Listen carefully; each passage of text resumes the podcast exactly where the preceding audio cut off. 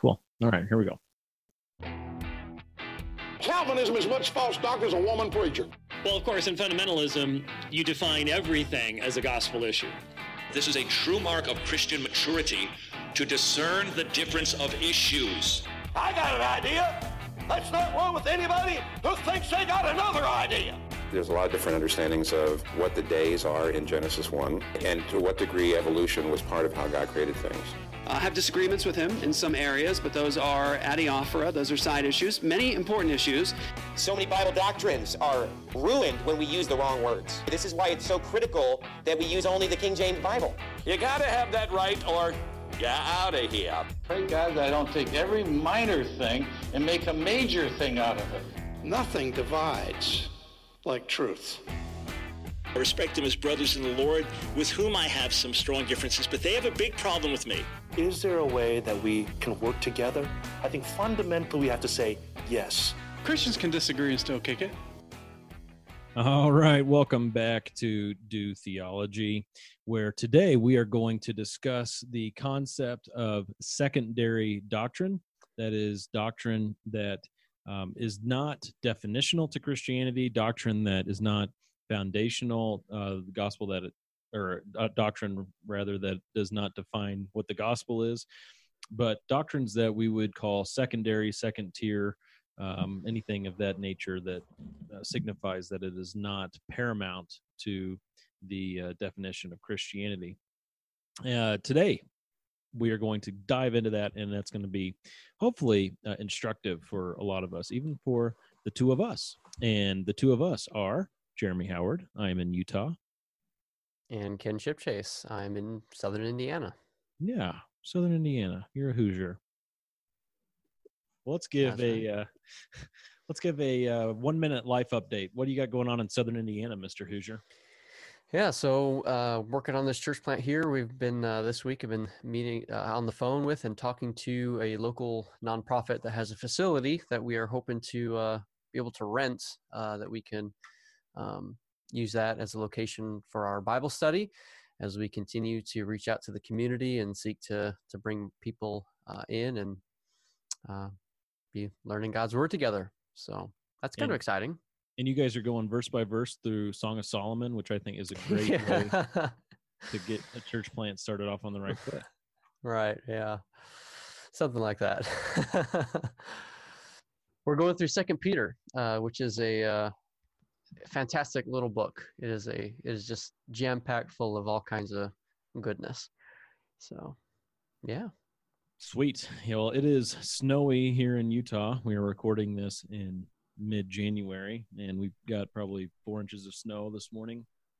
And uh, yeah, it's a beautiful winter day. My basement has been uh, worked on this week by people other than me, which is it's very exciting to be at that stage. And so we're going to start painting our basement this weekend, uh, getting that done and uh, super excited about that. We're preaching through Deuteronomy here at the church and having a great time. So, um, yeah, studying the book of Acts on our midweek study, doing Old Testament biographies in our Sunday school class. We just have a lot, a lot of Bible uh, teaching sessions going on every week, which keeps us all on our toes.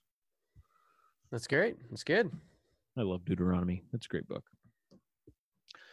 Well, let's talk secondary doctrine. You want to throw out some initial uh, definitions so we can start to wrap our minds around how we even draw a line between primary and secondary?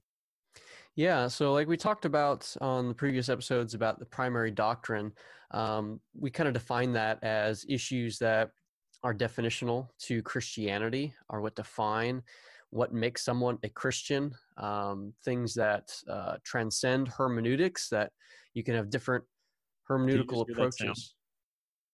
No. Did you hear that sound that I made? Oh, sorry. Did you hear that? Yes. Oh, I just did that in the middle of you talking. Sorry. Continue. okay. So, um, yeah, these uh, primary doctrinal issues are things that transcend hermeneutics. You can have different hermeneutical approaches, and yet um, still have a, a common understanding on those issues, and they are definitional to Christianity. As we begin to look at secondary doctrine, um, and I guess again in the primary doctrine category, we talked about things like you know what is the gospel and the you know sinfulness of man, the unique nature of Christ, and, and things like that. Um, you know the inerrancy and authority of the Word of God. Well, as we shift over to secondary doctrine, these are issues that um, we would say Scripture allows for more interpretive uh, differences in these things. We um, these are doctrinal things that um, do not transcend hermeneutics. You know, people with different hermeneutical approaches have different uh, interpretations on these things uh, and and come down uh, with different conclusions.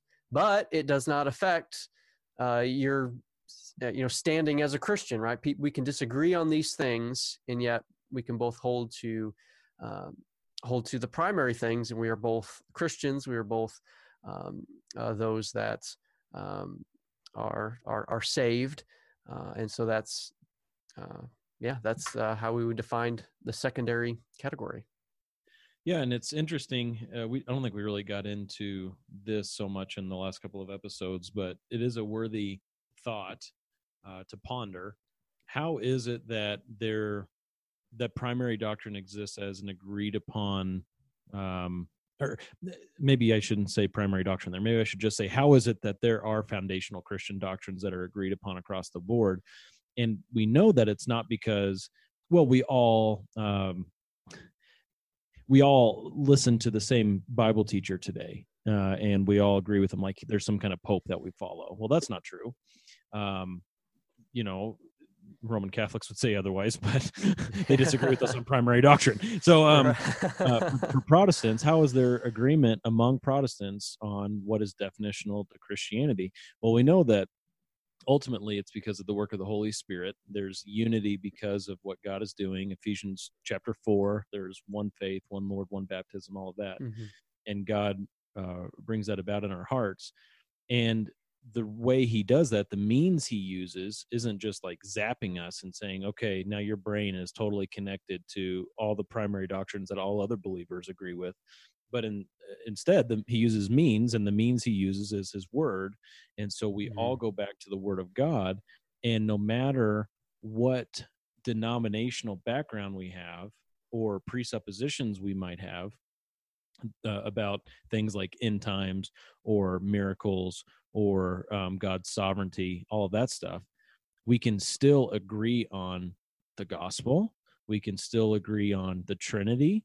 We can still agree on uh, biblical morality and things like that because there are things in Scripture that do seem to ring true no matter what kind of perspective people are bringing to the bible because if those mm-hmm. things aren't true then nothing makes sense in the bible and so right. that's um that's what really uh, makes primary and secondary different is that uh, there are certain things in the bible that you just cannot disagree with because if you did the whole bible that, n- none of it would make sense it would just be a book yeah. of nonsense and contradiction um, whereas with secondary there is that room for disagreement based on the kind of paradigm that you apply to the scripture as you read it. And um, so, yeah, I, I think uh, that might be helpful for some people as they try to try to figure that out. Yeah, absolutely. Just the the distinction between yeah, these things are absolutely rock solid, crystal clear, versus some other things that uh, yeah, it's just clear that the clarity is not there. Yeah, and and there are some things where it's like, okay, that seems secondary, but that's really important too. Like, where does that mm-hmm. fall? And we're not gonna get into those in this episode. Maybe in the next episode we'll do that a little bit. And but those are really there are some that are really difficult. But then there are some where it's just very clear that this isn't even approaching a, a gospel issue at all. And so, right, um, there's there's a range within secondary doctrine too that's important to recognize. So.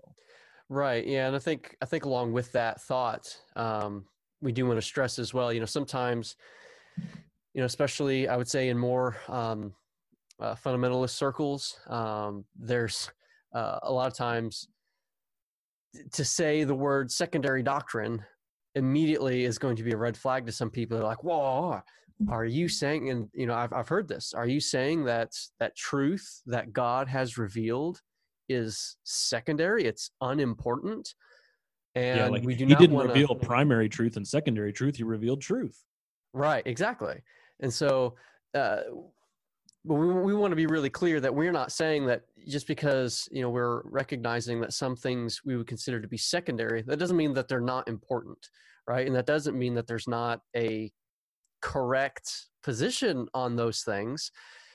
It's just more of a recognition of of you know what what does the Bible actually say and how clear is it and um, and what are the implications uh, for affirming or denying uh, these things. And so, yeah, and, uh, and this, we, I mean, based on what you just said, I mean, it, we have to recognize that this is a human problem. From God's perspective, mm-hmm. there is no primary and secondary, um, right. because He understands all things. He reveals all things. He's the originator of all things. So, for Him, it's being God alone. Everything is perfect and altogether perfect.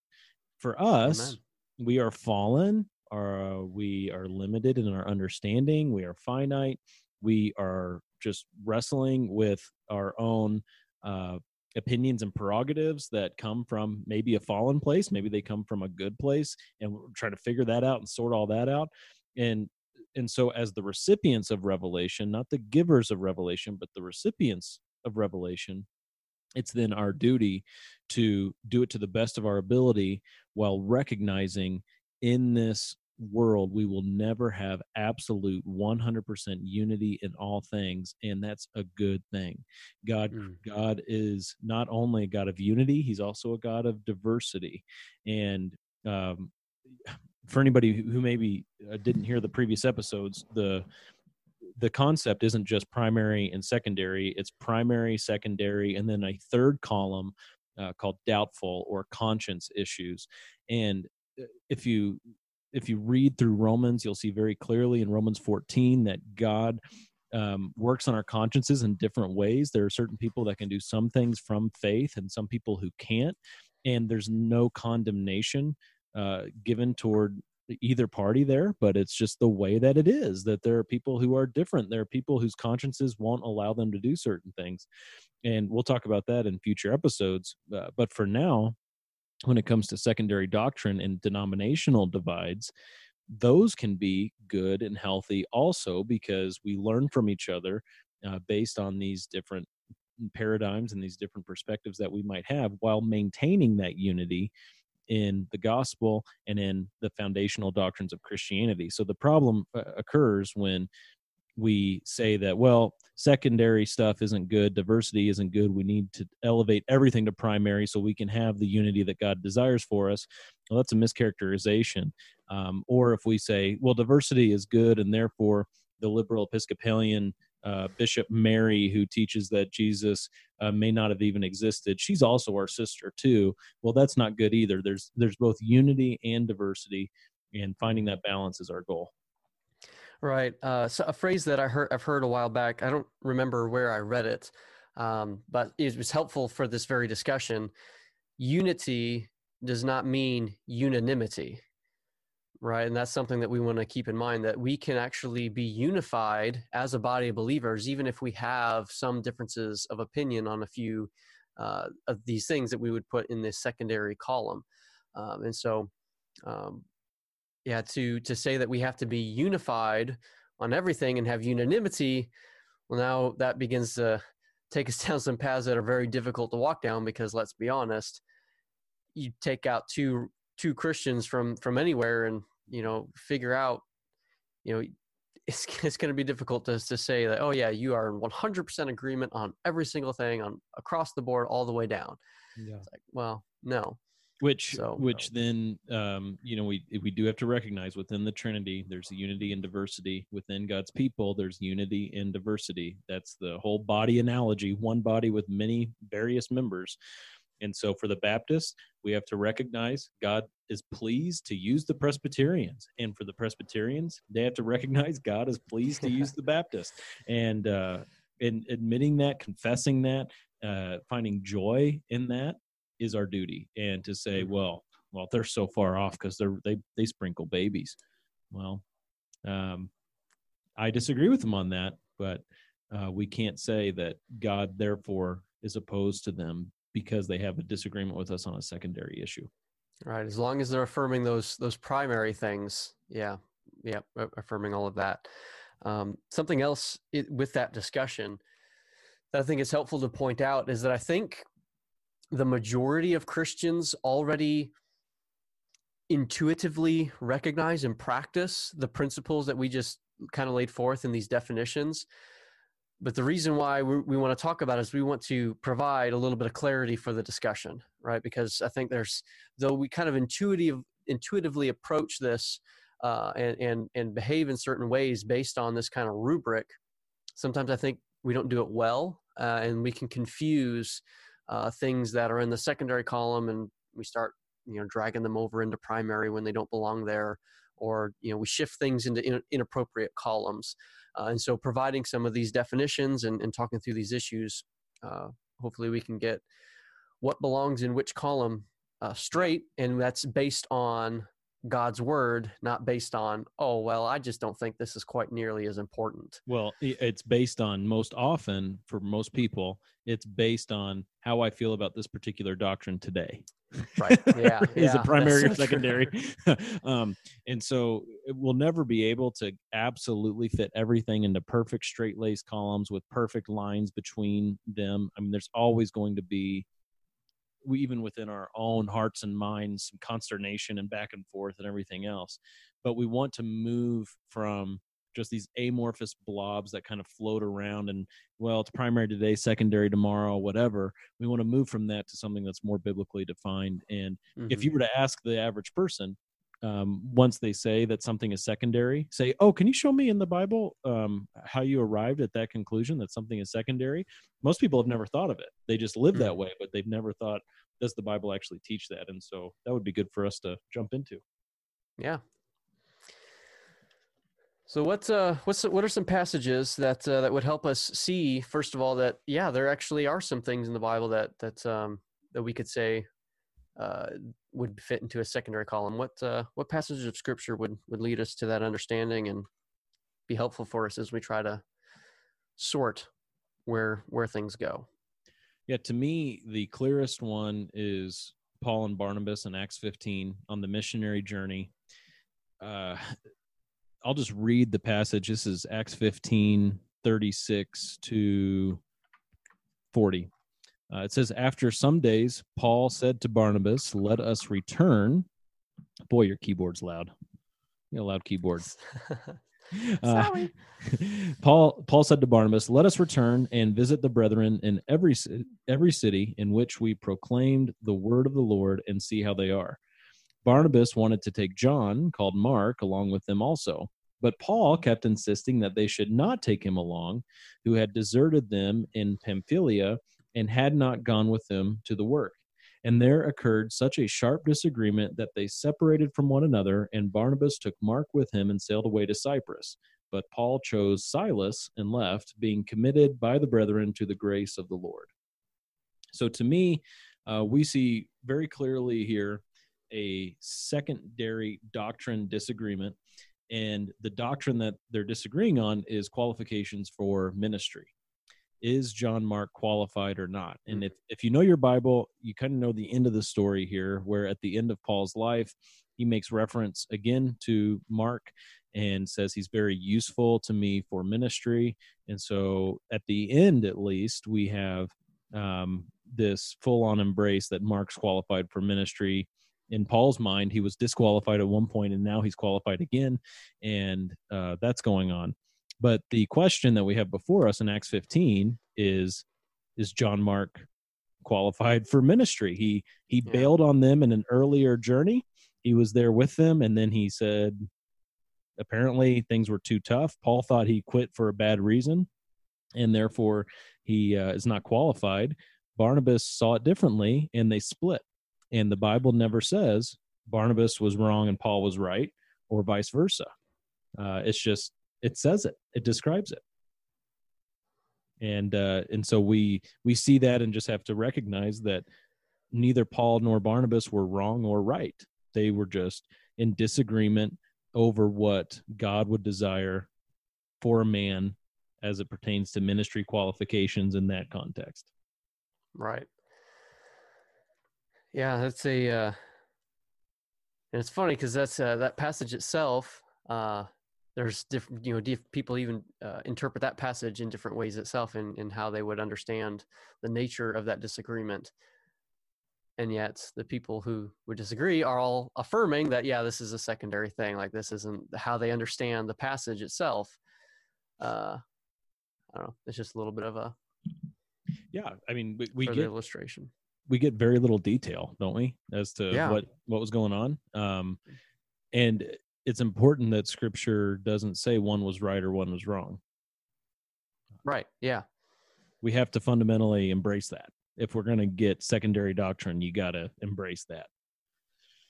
Um, another one is in the book of Acts, uh, Acts 21, where Paul has returned to Jerusalem and is meeting with James, and Paul's describing what's going on with the Gentiles. It says what God had done among the Gentiles through his ministry.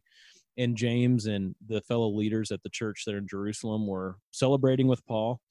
And uh, this is just so amazing. This is in at the end of Acts 21, verse 20 uh, James says this to Paul after they all celebrated, like, okay, hey, Gentiles are getting saved. God is using us to save Greeks and uh, all these pagan people. And they're like, woohoo. And they uh, have a toast or whatever, you know.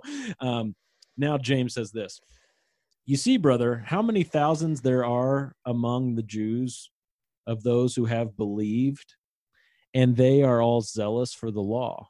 And they have been told about you that you are teaching all the Jews who are among the Gentiles to forsake Moses, telling them not to circumcise their children nor walk according to the customs. What then is to be done? They will certainly hear that you have come. Uh, and then goes on, and we'll talk about that in a moment. But it's very interesting that James makes it clear that these are believers who like circumcision and the customs of the law a lot more than Paul does. Uh, they believe that Paul, as a teacher, kind of like a famous conference speaker of his time, but certainly more pastorally, uh, as he spent a lot of time in each place he would go to, they said Paul actually isn't using the Old Testament in the way that we would prefer the Old Testament to be used. Um, and the Gentiles who followed Paul's teaching on that were believers and the Jews in Jerusalem who didn't really like Paul's teaching on that were also believers. And James, when he asked the question, What then is to be done? he goes on to say, Just do what we tell you. We have four guys who are under a vow. Uh, this is a, a Jewish religious vow. Take them and purify yourself along with them and pay their expenses so that they may shave their heads and all will know that there is nothing to the things which they have been told about you, but that you yourself also walk orderly, keeping the law. But concerning the Gentiles who believed, uh, having decided that they should uh, they should abstain from meat sacrificed to idols, from blood, from what is strangled, and from fornication, and that's from the Jerusalem Council, which is another good place to go to for all of hmm. this. But basically, the solution to this was okay, Paul, guy who's been teaching the Gentiles that these Jerusalem believers don't agree with, just forsake your liberties that you have to not walk in the customs of the law and just walk in the customs of the law for the sake of basically this denomination because we're talking about a group of believers we're not talking about one individual we're talking about a whole group of believers um, and follow their customs for this area uh, in their churches so that you won't be a stumbling block to them again not saying one is right or one is wrong but saying Right. but saying uh, let's focus on unity here forsake your liberties for the sake of letting them do their thing as this this church in jerusalem Right. And and and Paul he did that advice and he went with it. Like, okay, that, that was what you know what James had had brought up, and Paul's like, okay, well, that's that there's wisdom there. And he went along with that. Uh inside and of course we know then a story that the Jews riled up uh the you know the unbelieving Jews riled people up and got him arrested. Um uh, but yeah, there was he he went along with that. He purified himself and and uh in uh had a clear conscience in the midst of that in doing that. So, yeah yeah. and didn't try to persuade them otherwise Right, yeah. so obviously he didn't see it as a primary issue that needed to be addressed Mm-hmm. Uh, which is wild to think about because you read that and it doesn't just seem like Baptists and Presbyterians. It seems like are they Seventh Day Adventist? you know, um, we don't know all the details of what the customs were that they really cherished, but at least circumcision was one of them. That one was listed, and uh, so he just went with it. Pretty cool. Yeah. Um, another one is Mark 9. Uh, Mark 9, Jesus is with the disciples, um, starting in verse 38. And the uh, the disciples turn to Jesus and say, "We saw someone casting out demons in your name, and we tried to prevent him because he was not following us." What do you think their the disciples were thinking when they said that?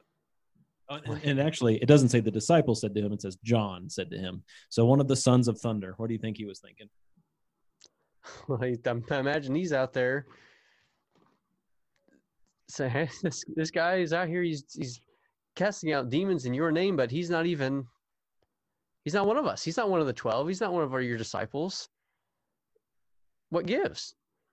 Yeah, I mean, in that that attitude kind of presupposes that we are the one true church the 12 of us you know I, I, they wouldn't say church at this point but mm-hmm. i mean we are the one true group of people and no one else if you're not with us then you're not a believer um, like some churches maybe that exist in various towns around the world might say well we're the only church in this town that's right. And if they're not at this church then they're wrong. Uh, perhaps some of that kind of attitude going on. And they took it as serious as uh, you know we tried to prevent him from casting out demons. Um, now jesus responds don't hinder him for there is no one who will perform a miracle in my name and be able soon afterward to speak evil of me for he who is not against us is for us for whoever gives you a cup of water to drink because of your name as followers of Christ, truly I say to you, he will not lose his reward.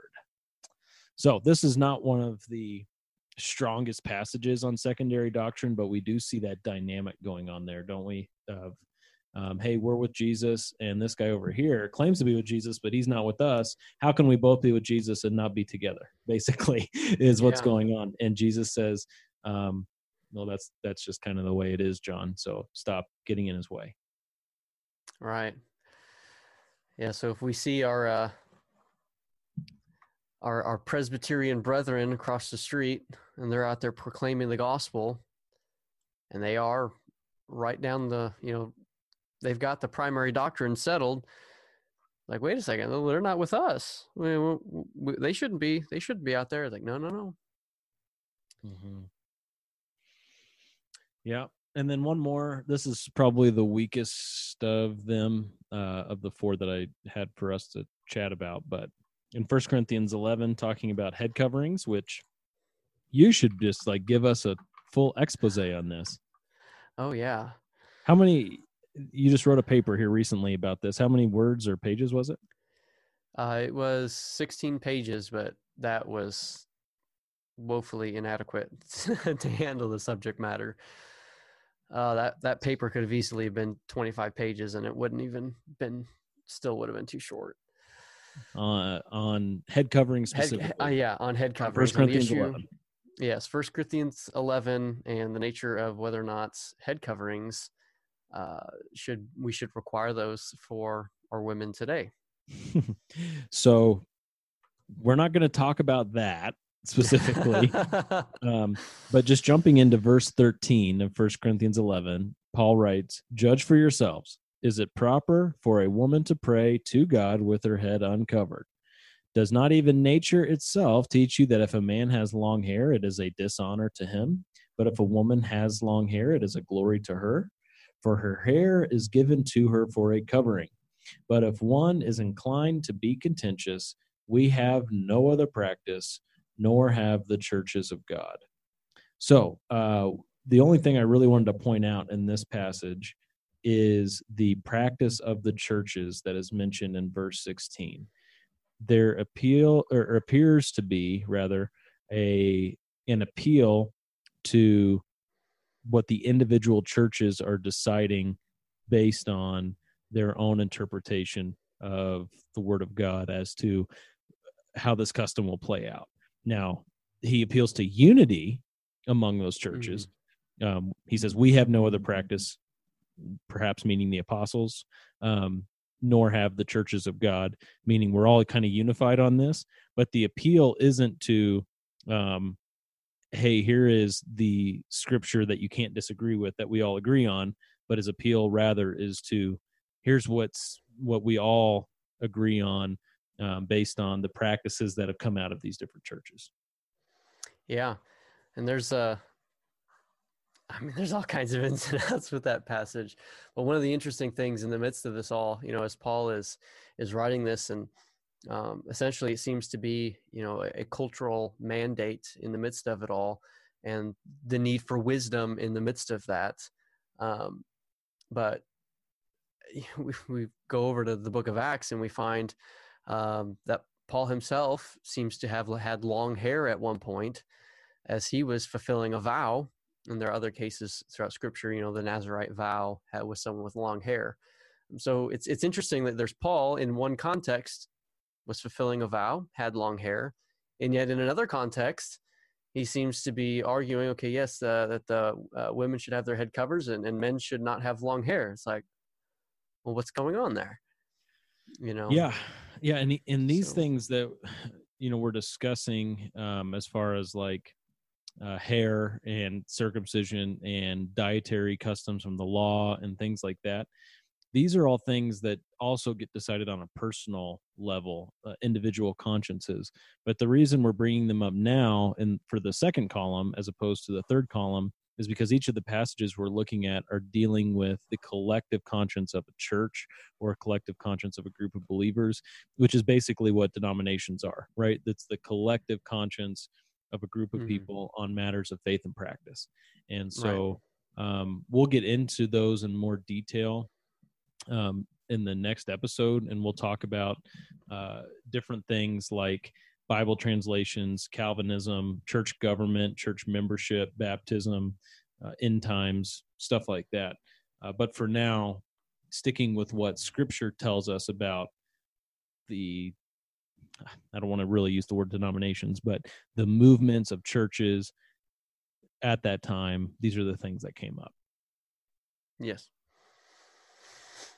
So, do you have any other Bible passages in mind? Um, I mean, there's a a couple that we already, you know, if, if people have listened to the previous, um, you know, previous episodes, you know, they would have gotten some of those passages that we talked about. We referenced um, Titus, we referenced uh, uh, Second Timothy. That both both of those seem to indicate that there is some things, you know, that are worth disagreeing over, and other things that are worth, you know, essentially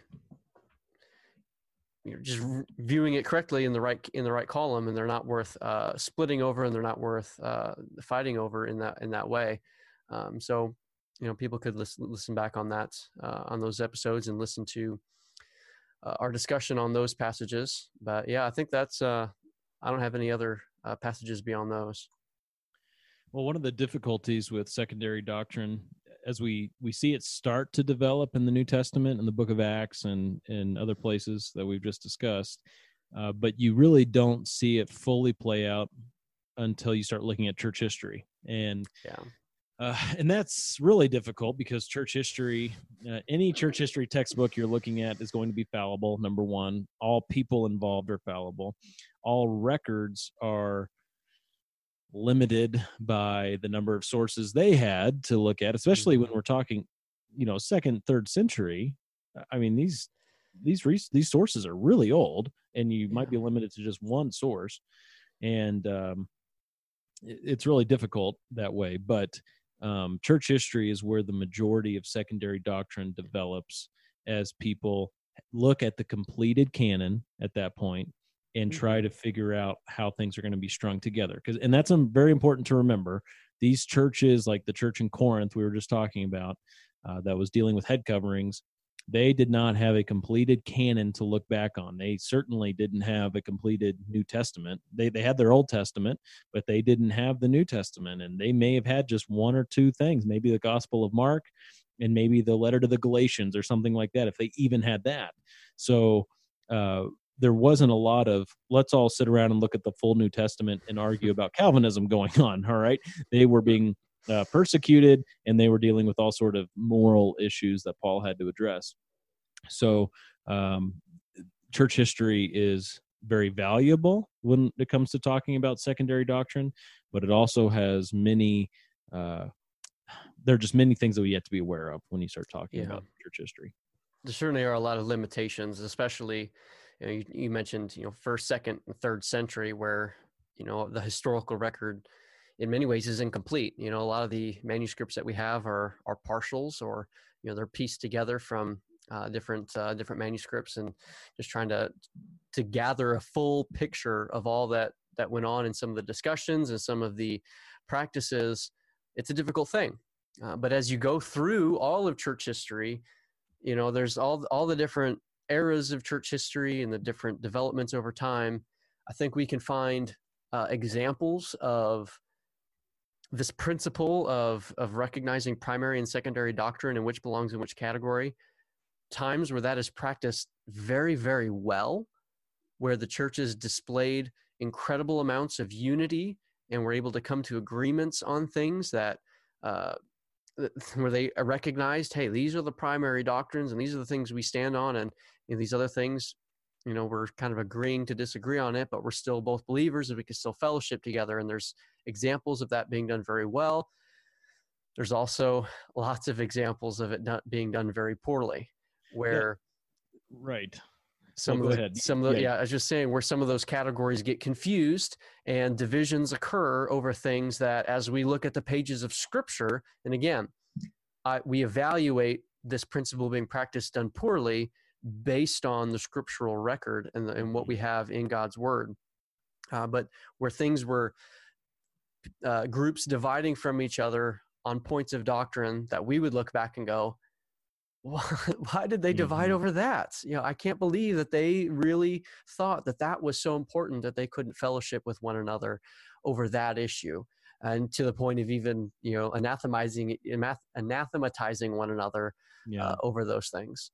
So, yeah. Um, so you take the ecumenical creeds, for example, Nicene Creed, Athanasian Creed, all of those. Um, they're they're good and what we see in them are definitions of Christianity. We see foundational doctrines being affirmed, not established. Those those doctrines are established in Scripture alone, but they are affirmed and mm-hmm. articulated mm-hmm. in the creeds in such a way that. Uh, you know, it's making clear this is definitional Christianity. All right. right. Um, the Nicene Creed, of course, used for hundreds, thousands of years after uh, it was written as a test of orthodoxy. And yeah. so, um, what we see there, of course, is primary doctrine articulated, but because it they're articulating primary doctrine, we don't just see what's there; we also see what's left out. Right. And we see end times left out, except for the fact that Jesus is returning. We see uh, any conversation about uh, modes of baptism just left out right? It doesn't say uh, this is the way that everyone must be baptized. Same with communion. Same with methods of giving.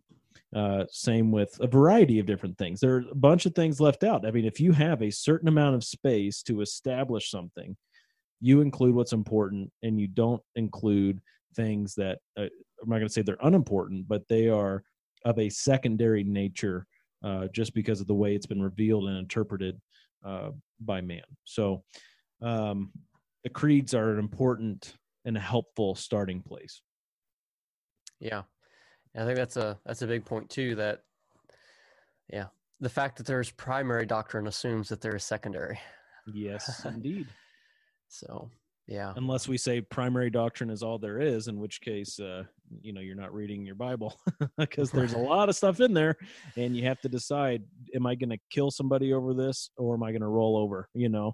Um you know I'm I'm one of three elders in our church, and it's the kind of stuff where you think, okay, if the two other elders in our church both say this is what we believe we should change in our doctrinal statement, or this is something that we should add to our constitution or bylaws, um, you know, I then have to decide, okay, do I say, Kill all right, them. yeah, if I disagree, if I disagree, do I say, you know, I disagree with that, but I'm not going to cause a fight over that. I'll be unified with you on that. We'll move forward. Or do I say, oh, guys, we can't go that direction because that is crossing a line? Um, you know, in a, in a church, it's a little more complicated. You want to do that with some secondary things, but uh, generally speaking, we all have to decide that in our conversations with other Christians, in our fellowship with other people, determining whether or not they even are Christians. We have to make those decisions, and and uh, we have to use tools to make those decisions. Right. That's right. Well, is there uh, anything else to tack onto that conversation? Well, there are only about 400,000 things that we could tack onto that conversation, but I'm afraid we're limited by time. But there, Yeah. secondary is the one there can definitely be the most conversation on because scripture is so vague on it because a lot of it hadn't developed yet and uh, and there's so many disagreements on what is Yeah. secondary and a lot of people want to take what we put in secondary and put it to primary Yes. and there are a lot of people that want to take what we put in secondary and move it to third column and we'll talk Yeah. about that more next time i suppose Yeah, and we'll talk specifically about some of these uh, specific areas of, of doctrine that fit in this second column, and hopefully provide um, a little bit of context for that and, and why it belongs there per the scriptures.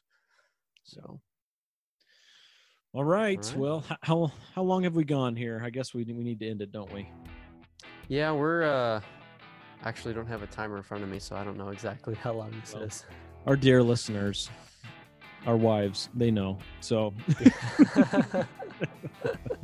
okay well thanks for listening thanks for uh, being a part of this and be part of the conversation too reach out to us in the various ways that you can do that today and we'd uh, you know we'd love to talk more about this and we hope that this has been helpful to you and we hope that you can take this information and live a more uh, grace filled life with other believers and a bolder life with those who are not believers. Um, that's the whole point is that we want to be balanced as the Bible instructs us to be balanced. So until next time, Do theology. there it is.